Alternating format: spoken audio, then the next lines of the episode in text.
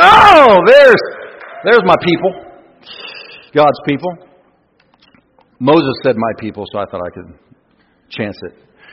So, um, yeah, so I've been uh, going down to Mexico for about almost 20 years now. There's about 100 churches down there that I serve in an apostolic uh, capacity, and there's the 50 year anniversary uh, of one of the main church down there, the president of the organization. So I'm going down there in just a couple of weeks to preach a convention down there. And uh, God uh, just moves in such radical ways every time I go down there. And, um, you know, I don't like leaving the comfort of my bed, my home, my refrigerator, and my church. Uh, but every time I go down there, God just like amps up His grace, and it's just amazing. Do you find the same thing, Mark, when you go down and you preach into the revivals, and that God just moves so powerfully when you sacrifice and serve and get out of your comfort zone. So, um, so pray for me the last weekend of this month, uh, and I really appreciate it. Today, I want to. My goal today, in this message I'm going to preach to you right now, is to demolish unbelief and to cause your faith to rise.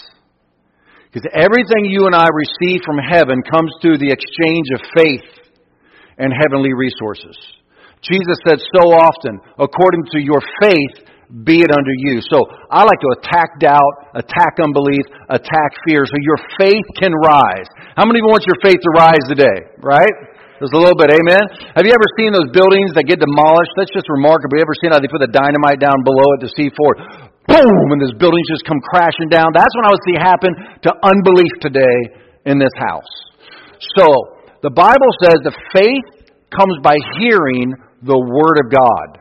So I'm going to preach the straight Word of God to you today. This is God foods for your spirit, your soul, your mind. It is what engenders and, and creates faith in your spirit. That's why you got to eat, read, breathe, think, smell, taste the Word of God every day. Man, it's your God food. Just like you work out, you do nutritional things, you add supplements when you go to Jamba Juice, you know, throw in some of those extra supplements. This right here is your spirit food. This is where faith comes from. This is the living Word of God. Do you know that when Satan attacked Jesus, Jesus could have turned him into a toad if he wanted to, but he didn't. You know what he did? Do you know what Jesus did? How he defeated Satan? He quoted the Word of God at him. He quoted scriptures that Moses wrote a couple thousand years earlier. Isn't that amazing? Isn't that amazing? Okay. Look, I've already preached myself happy. I'm trying to preach you happy this morning, so work with me here. So today we're going to look at a chunk of scripture that is like one of the most, it is like the bedrock scripture that your faith is going to grab a hold of and sink your teeth into whenever you hit a challenge in any area of your life. We're going to look at a word today called atonement. It's a big theological word. It simply means satisfied. The word atonement, said that loud, means satisfied. It's a, it's a, it's a legal term. It means to satisfy the court. So, did the defense satisfy the court by raising enough reasonable doubt? Did the prosecutor satisfy the court with the proof, the burden of proof that the person is guilty? Well, here's the truth about what Jesus Christ did for the human race. The law and justice of God was satisfied. The law and justice of God was satisfied by the infinite worth of Jesus' life, death, and resurrection. The courts of heaven were satisfied with the sacrifice of Christ on that cross for you. For you. In my Bible, we're going to read a passage today.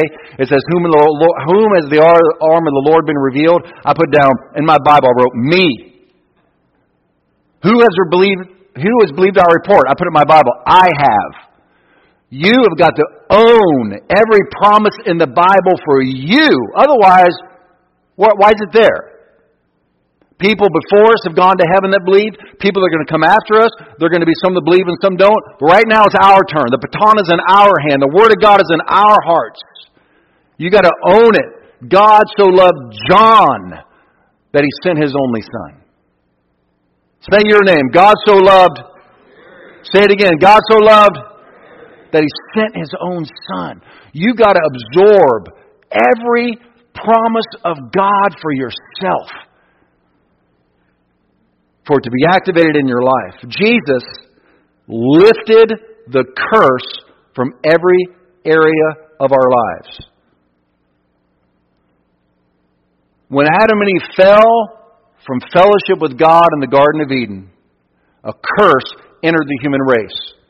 Sin, sickness, sorrow, disease, disaster, and destruction, and and anger and murder and jealousy and selfishness, all the sin entered the human race. When Christ died on that cross, He absorbed all that curse in Himself and died. The Bible very clearly says that Jesus has carried the curse for spirit, soul, and body. Look at this scripture in Galatians 3:13 and 14. It says Christ has redeemed or rescued us from the curse of the law, having become a curse for us. It is written, Cursed is everyone who hangs on a tree, that the blessing of Abraham might come upon the Gentiles in Christ Jesus, that we might receive the promise of Spirit. Say it out loud. Say it out loud. Through faith. All of that is through faith. Now, don't get nervous about faith. Don't get, oh my gosh, I need having a faith. Just let me preach at you. You'll get some. That's how, when people say, well, you know, I need more faith or I didn't have enough faith or just go get some. Get into prayer, fast, get into the Word of God, and faith comes. And then you remove mountains. Romans 5:17, look at this. For if by one man's offense death reigned through the one, that's, that's Adam, a real man, a singular man, not a people group. Adam himself a relationship with God. Through his sin and offense, death reigned through him to the entire human race. Much more, everybody say much more. Oh, isn't that great? It's not like God and Satan are equal. It's not like sin and grace are equal. Much more. Much more. Those who, say it out loud, receive. See that? There's a category of people who experience heaven on earth. Those who receive abundance of grace and the gift of righteousness will reign in life through the one Jesus Christ. Isn't that a powerful verse?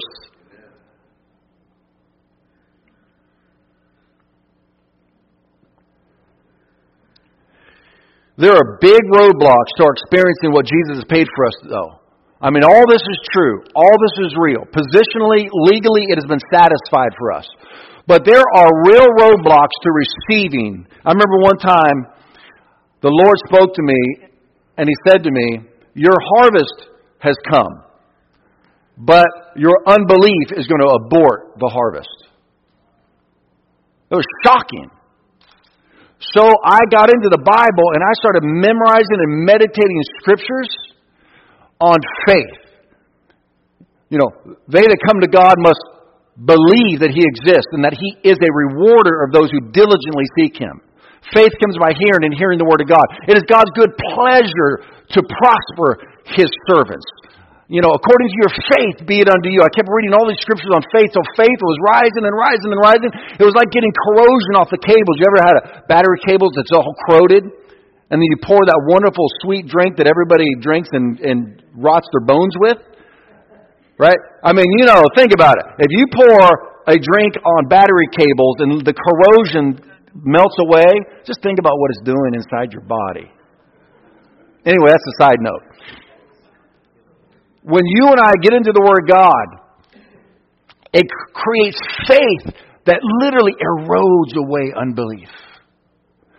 And I did that, and all of a sudden, man, my, my, my antenna was way up, my cables were clean, I was received from the Lord, and that year, I had a ministry promotion, bought my first home, and got married. It was an amazing year. But the Lord said, Your harvest has come from your prayers, your faithfulness, your serving, your sacrifice, your seed sowing, but your unbelief is going to abort your harvest. So I went and got some faith. So, here's what I want to say. Here's three things that really attack our faith our emotions, our experiences, and the enemy. Our emotions. I don't feel like God loves me. I don't feel forgiven. You feel the emotions of guilt and shame and, and, and abandonment and rejection. Those are emotions on the inside, and they really attack uh, your faith. Uh, our experiences, unanswered prayer, uh, negative things that have happened, people you prayed for that died, loved ones, hardships, getting laid off. I mean, these experiences we have really try to refute God's word in our life. And then, of course, we have the enemy, Satan himself, who spends day and night trying to come and remove the seeds of faith from your life. This is why you and I must make this courageous declaration every day of our lives. I want you to see the way I like to say this. Will you say this out loud with me? I will let the Bible not my emotions, my experiences, or the enemy determine my faith. We say it out loud with me again. I will let the Bible, not my emotions, my experiences, or the enemy determine my faith. Here's another way of looking at it. I will not interpret the Bible through the lens of my experience, but rather I will interpret my experiences through the lens of the Bible. This is critical. I just had a conversation with a theologian a couple of weeks ago, and he'd written a book that uh, really pretty much dismantled every supernatural passage in the Bible. It was allegorical, it's, it's, it's mythological, it was just a metaphor, it wasn't real, like Elijah calling fire down from heaven. Like Peter getting, uh, you know, set free from prison in the book of Acts by an angel. You know, there were like four or five like key, fundamental, supernatural encounters of God in the early church's life and all the way back with Moses and Abraham. And every time we, we ran into a supernatural encounter in the Bible, he told me that was allegorical, it was mythical. Well, you see, he had tragedy happen in his life. And out of his pain and his confusion of unanswered prayer came a theology where he is now interpreting the Bible through his pain and his experiences and his emotions rather than letting his experiences be interpreted by the Bible. That's how you get into heresy, and that's how unbelief just grows and grows and grows and grows. This is the way I like to say it. I'm really simple, so I like to say things real simply. This is the way I say it. The Bible says it, I believe it, that settles it. What do you think? Say it with me. The Bible says it. I believe it. That settles it. Say with me again. The Bible says it. I believe it. That settles it. Now that's the way you go toe to toe with the enemy. He'll throw emotions, negative experiences, attacks, you know, persecution, affliction, all sorts of stuff. So it doesn't matter what my experiences say, doesn't matter how I feel on the inside, nothing matters. It doesn't your unbelief doesn't bother me. I'm talking about you, I'm talking about you plural people that don't believe, you guys are full of faith. I would never say something like that about you. You know, down the street, they got a church full of unbelievers. Those guys over there, their unbelief doesn't move me. I get into conversations with people, and I say, the Bible says this. They say, yeah, but my uncle, I prayed for him and he died. Yeah, but, and they tell me the stories about how the Bible's not true because of my experience. And I say, I'm, your experience, I don't know your story. It could have been sin in your life unrepentant sin. It could have been unbelief. It could have been the attack of the devil. I, or it might just, I don't know what it is. We don't know why certain things don't happen the way we want them to or the way the Bible says they should. I don't know. But I'm not going to change the Word of God based on our experience. That's deadly to your spiritual growth and your faith. Can I hear an amen? amen. All right, I needed that amen or else I was going to preach it all over again. So we'll just move forward now. Isaiah 53, 5. Uh, Isaiah 53, 1 through 5. This is the mother lode right here. We're going to hit Isaiah 53. Turn your Bibles there in your phones or it's up here on the PowerPoint. Isaiah 53, 1 through 5. This is 700 years before Jesus was crucified. And this is before the crucifixion was even invented as a form of torture and death. The Romans invented it.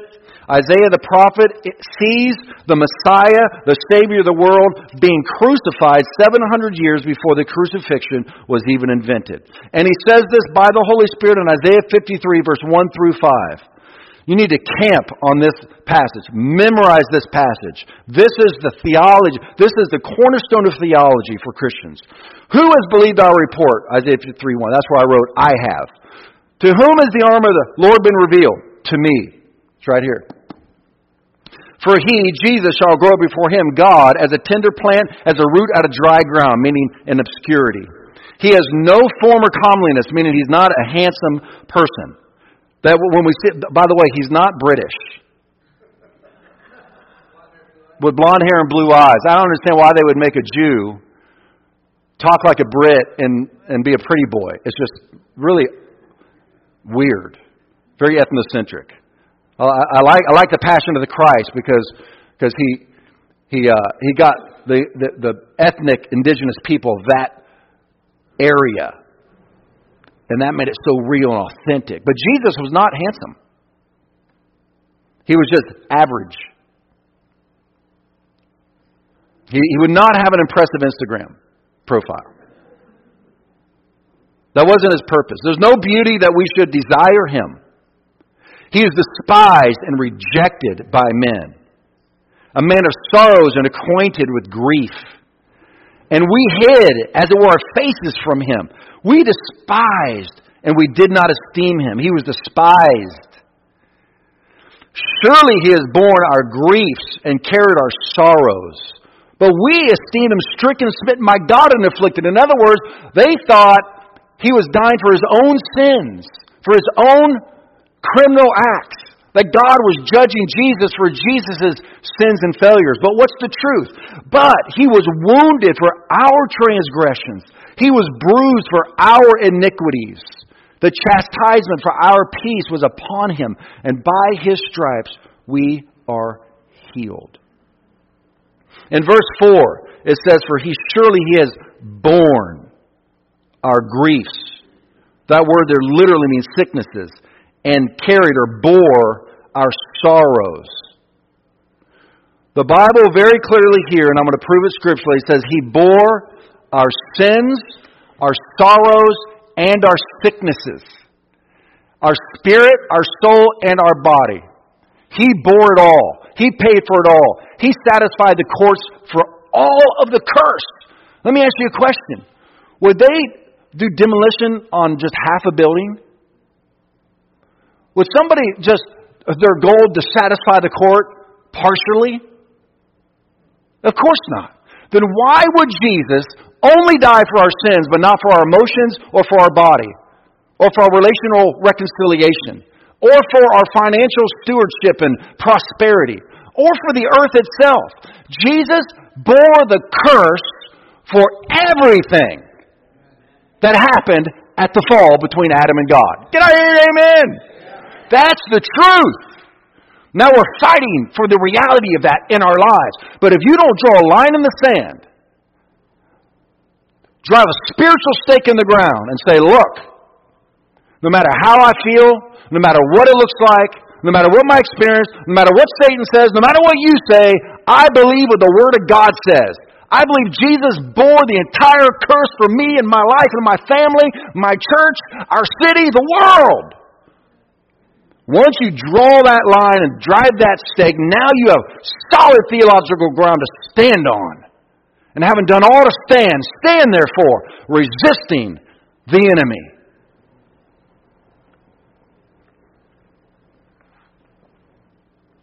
This word bore, to bear your sins, your sorrows, and your sicknesses, literally means to carry away. This is what it looks like. Jesus, come here. This here. This was Jesus on the cross. These are your sins. These are your sorrows. Bam. And these are your sicknesses. And you are carrying them away. Everybody say, carry them away. Go. That is, that is exactly what Jesus did for your sins, your sorrows, and your sicknesses. That's the truth. I want us to look at these clearly from Scripture. Number one, our sin. Say this out loud Jesus died for my sins. Sin is a spiritual matter. This is the spiritual part, spiritual soul body. Jesus died for our sins because our sins is what separates us from God. That's the spiritual relationship between us and God. Jesus took care of that. Look what the Bible says, 2 Corinthians 5:17. Christ had no sin, but God made him become sin. God made him become sin. It wasn't like he just wrote a check. Sin, your my sin, poured into Christ's body on that cross. That's one of the reasons he was so resistant to go to the cross. God, is there any other way? It wasn't just a separation, it was an experience with a relationship with his Father. It was tasting sin in his own soul for the first time in all of eternity. You're in my sin. Now, forgive me if you're a raised Catholic or if you're Catholic watching this online. That's why I got so mad at the Catholic Church because I was raised Catholic. And then what we were taught was you got to jump through all these hoops, you got to light these candles, you got to rub these beads, you got to pay money to have your sins forgiven. What an abomination to what Jesus did for us on the cross. Using the free gift of salvation to prosper from and control people with. Are you kidding me? Whew. Whoa. Wow. That's why Martin Luther, man, when he figured that out as he was whipping himself, right, doing penance and trying to get this guilt and shame off him, once he saw from the scriptures that salvation is a free gift, that's why he went up to the door, man, of the church and bam, bam, bam, now 90, how many? 95 points. Here's what the Bible says. Here's what you guys say. You're wrong. The Bible's right. And they try to kill him for it. Protestant rever- uh, rever- Reformation. Thank you. God will use anybody, as you can see. This should make everybody feel good about themselves watching me try to preach.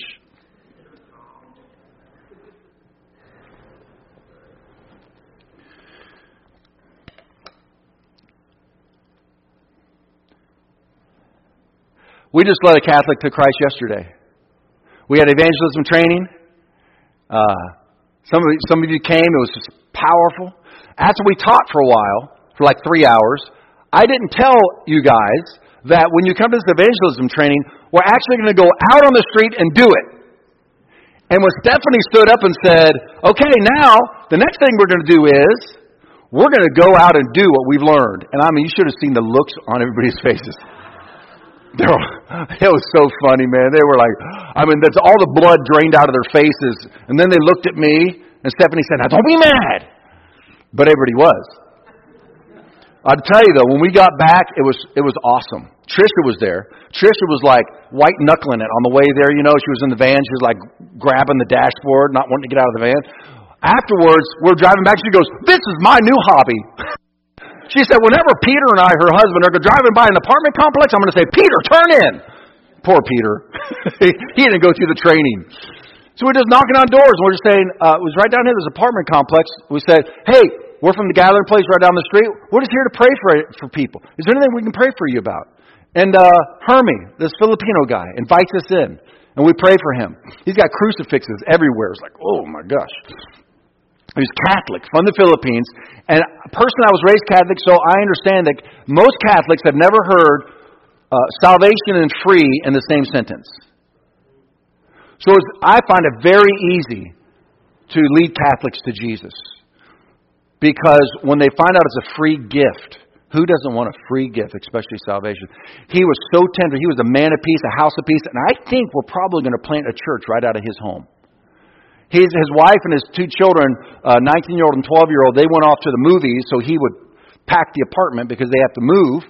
And um, as we were praying for him, he said, this is why my family wasn't here and I stayed behind to pack the apartment. He recognized the God moment in his life. But it was the free gift that got him. So you might say, well, what about when you sin after you become a Christian? Hey, look, you don't need a priest. Sorry. No, I'm not. You don't need a priest. You don't need me. You don't need anybody when you have sinned and you feel the guilt and the shame of sin. You don't need anybody because you have a high priest now, and his name is Jesus Christ, the Son of the living God. And all you have to do is what 1 John 1 9 says. What's 1 John 1 9 say, Chris? If we say we have no sin, we deceive ourselves. And the truth is not in us. If we confess our sins, everybody say, confess your sins. And he didn't say go, go building and go into a booth and confess them to somebody. He, we're talking about going straight to God. Right, no matter where you are, you're in your booth, man. You're in your car, you're in your booth. You're the temple of God now. If Christ lives inside of you, the Bible says now you're the church. You're the temple of God. Christ lives right inside of your soul. You confess your sins to Him. Look what it says. If we confess our sins, He is faithful and just to forgive us our sins and to cleanse us from all unrighteousness. So let's say you get saved on Monday. And you know Christ died for your sins. But then on Tuesday you sin. What do you do? You just confess. Come here, Jesus. Well, I wouldn't say that to him like that. I would say, Dear Lord, Man, I sinned. Call it what it is, okay? Name the sin. Just say it won't surprise God when it comes out of your mouth. That's not when he finds out about it. It's cleansing your soul. I confess my sin. Boom. Right? Or my sorrows. Lord, I need your help. Boom. He carried your sorrows, He'll carry your daily sorrows. And your sickness and disease, Lord, carry my sickness and disease today. All right. And every day, Jesus will bear your sins, your sorrows, and your sicknesses. It, go ahead. Woo! It began at the cross and it continues every day until you see Him face to face. Sinning after become a child of God, look at this, affects your intimacy with God, but not your identity in God. My children drive me crazy sometimes. Sometimes they're knuckleheads. Sometimes they break my heart. You know? But they stop being my kids? Never. There might be distance emotionally, there might be some friction and tension, there might be some misunderstandings. And me with them too. Sometimes I overreact. Well, maybe once, I think, like in the last, maybe in one time in 19 years I've overreacted or yelled or misjudged the situation, punished the wrong kid. That's not funny.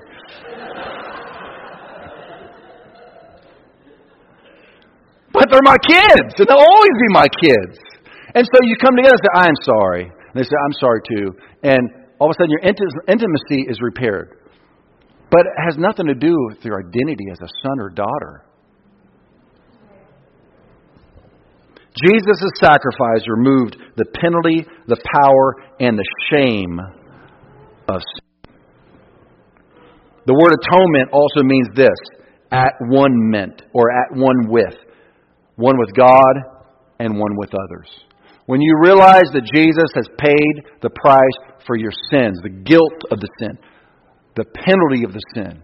Gives you power over the sin and the shame of the sin. That's a life changer right there. Many of us don't realize that Jesus not only bore this sin, the penalty of sin, the judgment of sin, he also bore the emotional shame of the sin. See, many of you confess your sin to God, but then you walk away still having that residual shame on the inside of you, and it, and it morphs your personality, and you just feel like you're always trying to work it off whether you realize it or not. You're still, it's religion. You're trying to earn it. You're trying to work off that shame, you know, by doing good and you feel better about yourself. No! What Jesus did on the cross was for your sin and your guilt and your shame. He bore our shame too. That's why it annoys people that I've sinned against or trespassed against. And I don't like when I see them, I don't like relate to them in guilt and shame. I don't do the tuck head, you know, look at the tips of my tennis shoes. I ask them to forgive me. I receive forgiveness. They may or may not forgive me. I ask God forgiveness. And not only do I receive the forgiveness, I also reject any shame related to it. Because Jesus bore our shame. But it does not remove what's called restitution.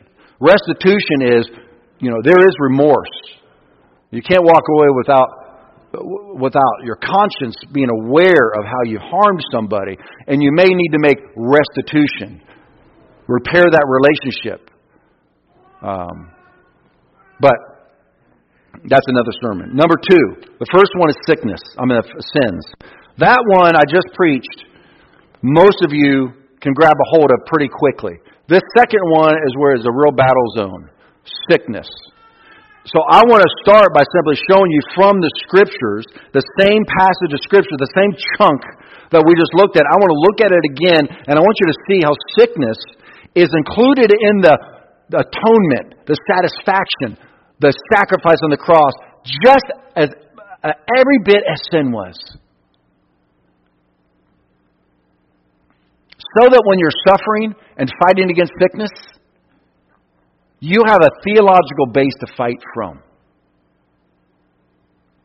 In verse 3, it says, He is despised and rejected by men, a man of pains. That word pains literally is translated sicknesses, as is the word grief there. In verse 4, surely he has borne my, again, griefs of sicknesses and carried our pains. Some have tried to make, and then verse 5 it says, By his stripes or the blows that cut in, we are healed. If you look at this uh, verse 5 here, you'll see how all three categories are here. He was wounded for our transgressions and bruised for our iniquities. That's your spiritual, that's the sin, that's the spiritual wickedness part. The chastisement for our peace, which is our soul and our emotions, was upon him. And by his stripes and the blows that cut in, we are healed. And that is relating to physical healing. Do you see that right there? Spirit, soul, body? Why would Jesus die for your spirit and your soul, but not your body?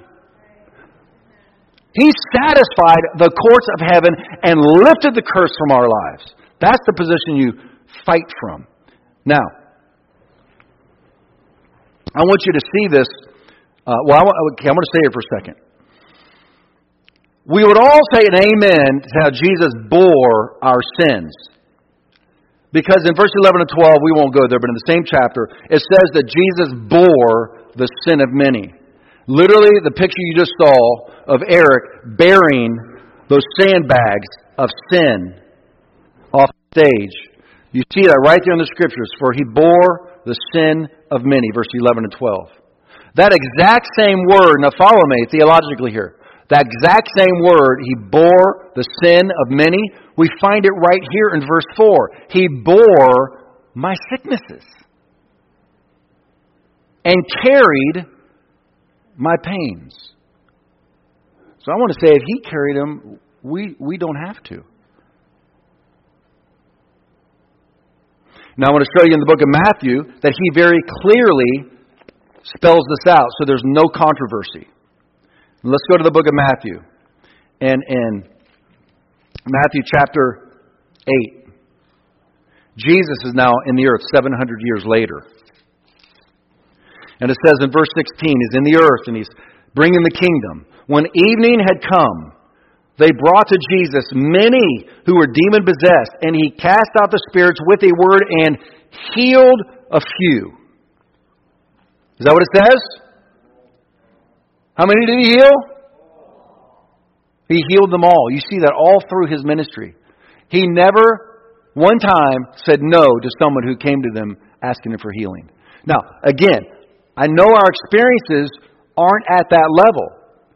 And this isn't to bring guilt or shame or spiritual insecurity or anything like that to any of us in this house. None of us are batting a thousand. But we must start from theological truth if we are going to have a chance at running sickness and disease out of our lives. Amen? Amen? He cast out the spirits with the word and healed all who were sick. And watch this, that it might be fulfilled which was spoken by Isaiah the prophet. Now he's going to quote the verse that we were reading in Isaiah 53 from 700 years earlier.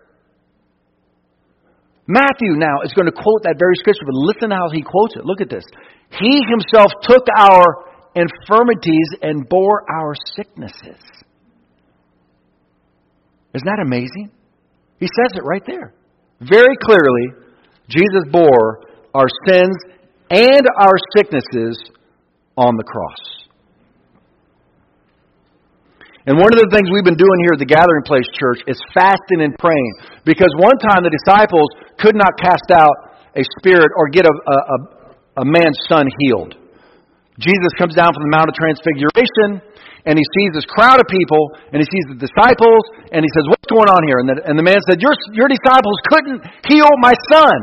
I've been there. You've been there. We've all been there. We hate it. We hate it when we know that healing's available, but we just can't seem to get it across to the sick person. That's such frustration. But don't give up. That's us contending for the kingdom. The church is the only hope a sick and lost and dying world has.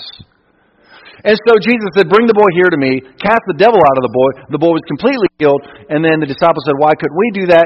And he said, Because of your unbelief. Then he taught them how to get rid of unbelief and increase in their faith, which is through fasting and prayer. That's why now we have a fasting chain going through our church, and I'm asking you, please become a part of the fasting chain. It'll be good for you, it'll be good for our spiritual community.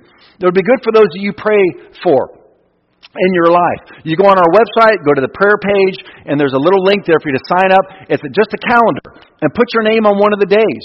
And I see your name on there, and I pray for you. God sustain them on their fast today. You can miss a meal, two meals, a whole day, whatever you want to do.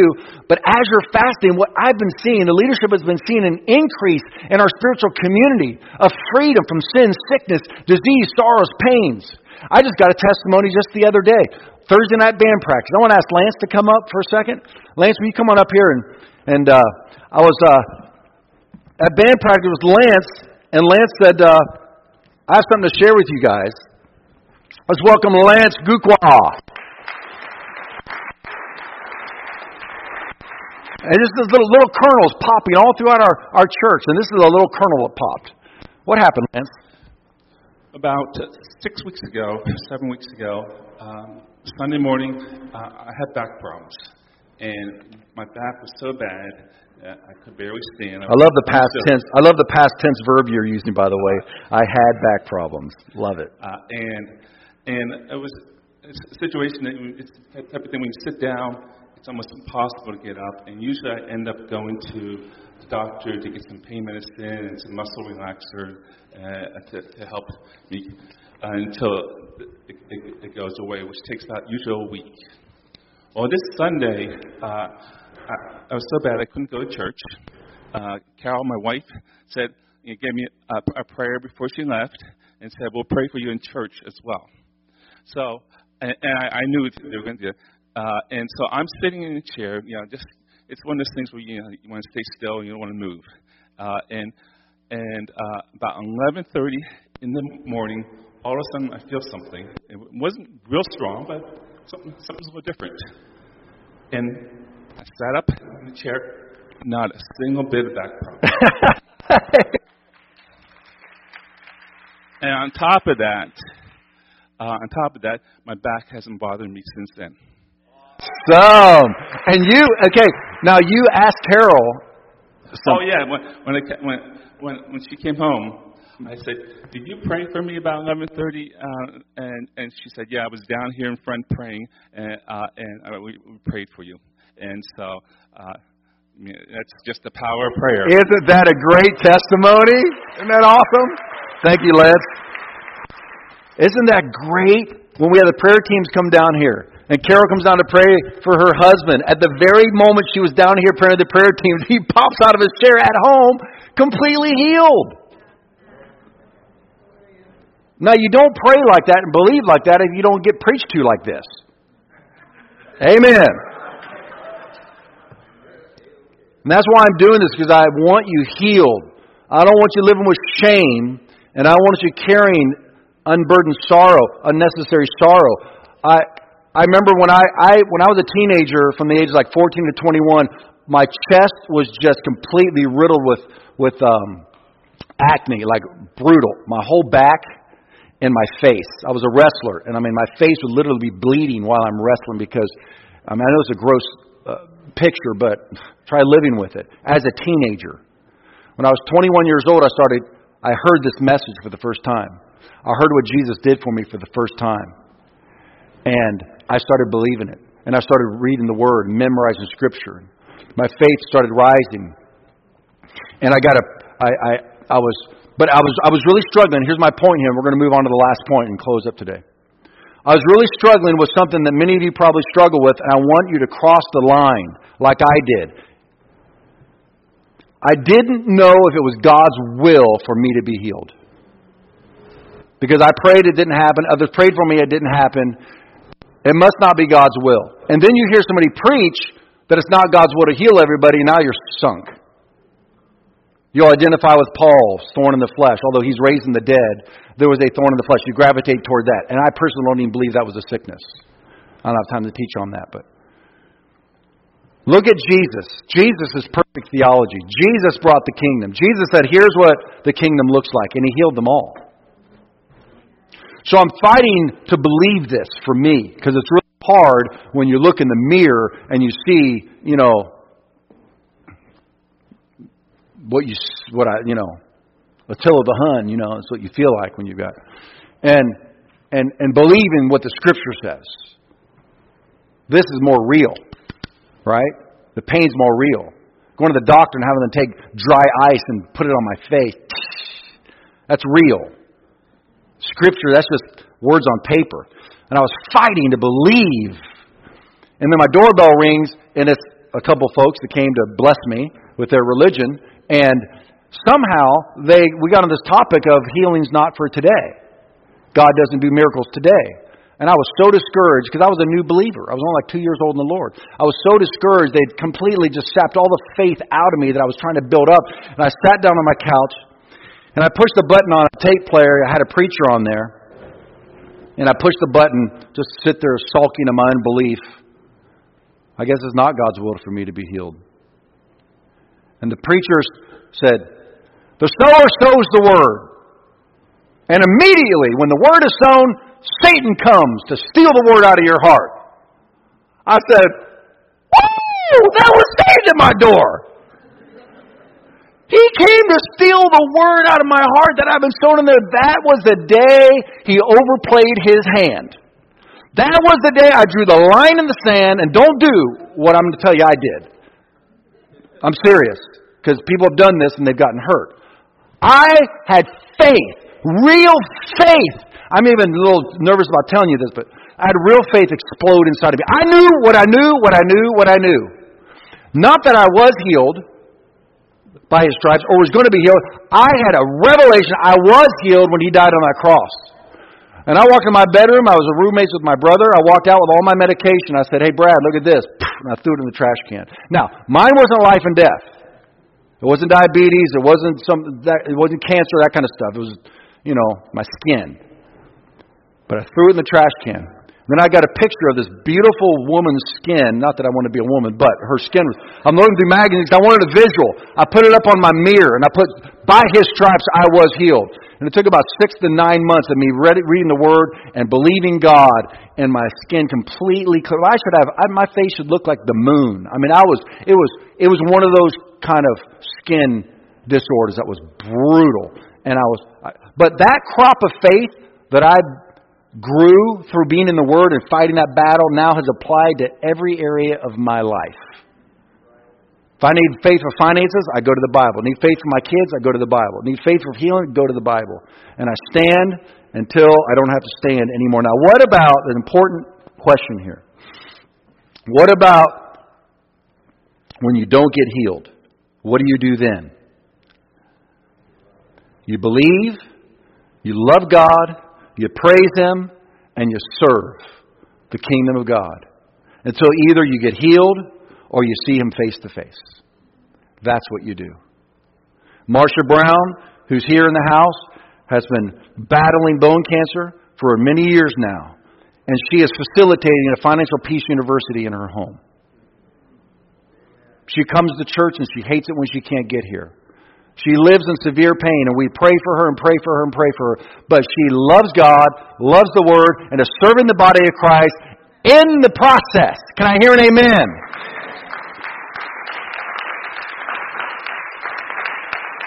Shelley Cowpersmith, Mark's wife, has been suffering with a chronic sickness for, I don't know, 20 years. And she serves this church in our city more than probably anybody else in our church. What she suffers with is unbearable. I would have quit a long time ago, and so would has Mark, right? Without a doubt. Probably like the first day. But she is loving God and serving. But Mark, he had a hip issue. He was going to have the hip, a hip transplant uh, replacement, and he was in the band, helping set up and break down, never complaining about it, serving God, loving God, leading worship while his hip was killing him, because that's what you do when you're contending for the kingdom. You don't sit and soak and sour and whine. You love God. You praise Him anyway. You serve the kingdom of God until either you get your healing or you see Jesus face to face. Mark got a healing. he got a miracle. So that was awesome. My wife, same way. She's had cancer twice. She suffers with the Meniere's disease. And I pray for every day, and I'm going to continue to pray. Jesus, Jesus Christ, the Son of God, prayed for a blind man twice. He didn't pray for him, and then he said, What do you see? He goes, Well, now I see, but it's all kind of blurry. I see men like trees. Jesus didn't say, Well, I guess it's only God's will for you to be half healed. What did Jesus do? He prayed again. Jesus! who had the Spirit without measure, who could raise the dead and did, had to pray for a blind man twice, contending for the kingdom. And finally, he not only died for our spirit and our body, but also our soul, our sorrows. Did you know that Jesus died for your peace? Isaiah 53 5 says he, he, he took he was he, he took the chastisement for our peace. It was upon him. Jesus knows that we need emotional peace. And look what he says about this. I am leaving you with a gift peace of mind and heart. And the peace I give is a gift the world, a gift the world cannot give. So don't be troubled or afraid. The truth is, we don't have peace in God until we have peace with God. Do you know uh, a couple got, gave their life to Christ just recently here at the church, Michael and Denise.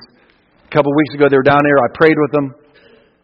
After I prayed with them, I said, What do you feel on the inside? And they both said, Relief. Well, there they are, right there. Wave your hands. See these guys right back here? That's right. Come on. Woo! relief. That is the burden of shame and guilt coming out of your soul that only Jesus can do. It's a gift, he says, the world cannot give. Drugs can't do it. Relationships can't do it. Straight A's on tests can't do it. Winning the gold medal can't do it. No achievement, no acquisitions, no accumulation, no accolades can touch that deep part of your soul that only Jesus can touch.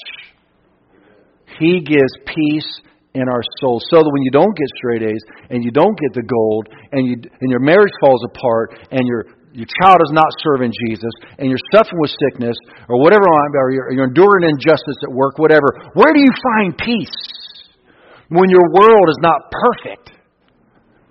That's why, that's why some people try to find peace is through perfectionism. That, that will actually do just the opposite. It will rob you of your peace. You just need to say, I'm a loser! Nobody to impress, nothing to prove. Now I'm just going to do my best and then take a nap. That's my motto in life. I'm just going to do my best and then take a nap because Jesus paid for it all.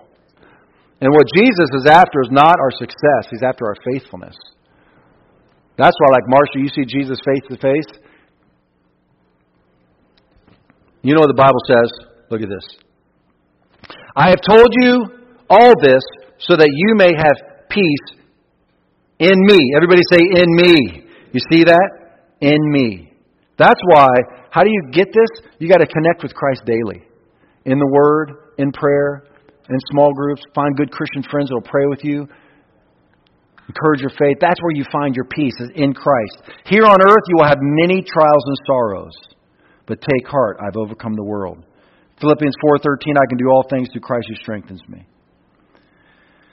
And then finally, in Revelations 21, 4 and 5, we'll close with this. Revelations 21, 4 and 5, Jesus died for our peace, the beating for our peace was upon him. He can inject peace into you and I on a daily basis. And man, do I go to him for that.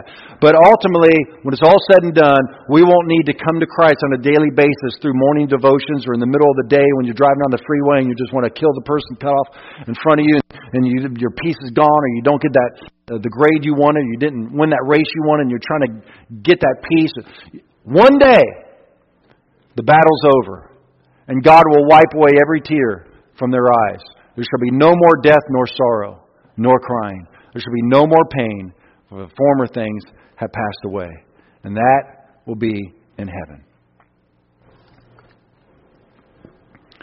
Some of you today need to bury your shame that comes with sin by giving it to Jesus. Some of you have blown it so bad you feel disqualified. You feel like at best you're on plan B with God, and He has no plan B. It's always plan A with Him. His mercies are new every morning. Some of you right now feel like you've blown it so bad it can't be repaired. You feel shame and guilt. Jesus is big enough take that from you and bear it and carry it away, just like you saw Eric do. Will you just pray with me for a moment? If that's you, right there where you are, I'm going to ask you to grab a hold of your faith right now in what Jesus did for you on that cross. He not only paid the penalty of that sin you committed, but he took the emotional burden of shame with it. Right now, I'm going to ask you, right where you're sitting, between you and Jesus, confess that sin to him right off your lips. Just tell him what it is. Just say it. Say, Jesus, you, know by, you and I both know I did that. And now give it to him. So you take it. And take the shame too. Tell him that. Say, take the shame. And now speak to the shame and say, shame. Speak to shame. Say, shame, shut up in the name of Jesus. You don't own me. Jesus took you and died so that I don't have to carry you anymore. Some of you need physical healing and the healing teams are going to be down here to pray for you just like they did for Lance. And we're going to believe for the kingdom to come today right here in our church. And some of you need to connect with Christ on a daily basis and quit trying to find your peace through your accomplishments or through trying to work off your sins and all that. Just come to Jesus daily and, and stay till, till He connects with you and you realize God's in control. He loves me no matter what. You'll find the peace of Christ just filling your soul, and you live on that peace for good or bad. You just live on the peace of Christ. And some of you have never given your life to Jesus, and today is your day of salvation. Today is the day for you to come to Christ and roll the burden of your sin upon Him. Turn your life over to Him and say, Jesus, I believe you died for my sins. Just like Hermie did yesterday down here in the apartments. Oh, the peace that I saw in his eyes when we were done praying for him. And he said, This is why you came today and why my family wasn't here today, so I could receive Jesus. If that's you today, I'm going to ask you to meet me right down here in the front of this pony wall, right at the bottom of the aisle. And I want to pray with you, just like I did with Denise and Michael a couple weeks ago. And you're going to turn your life over to Jesus. And He's going to forgive you for your sins. You're going to become a child of God instantaneously. And that will never change. And the day you die, you'll see Jesus face to face as He opens the gates of heaven and says, Welcome, my son or my daughter. Can we all stand? I hope this message helped you today. I hope it has helped you to fight your battles against sin, sorrow, and sickness. Stand your ground and win some battles because that's what Jesus died for you to experience. Amen.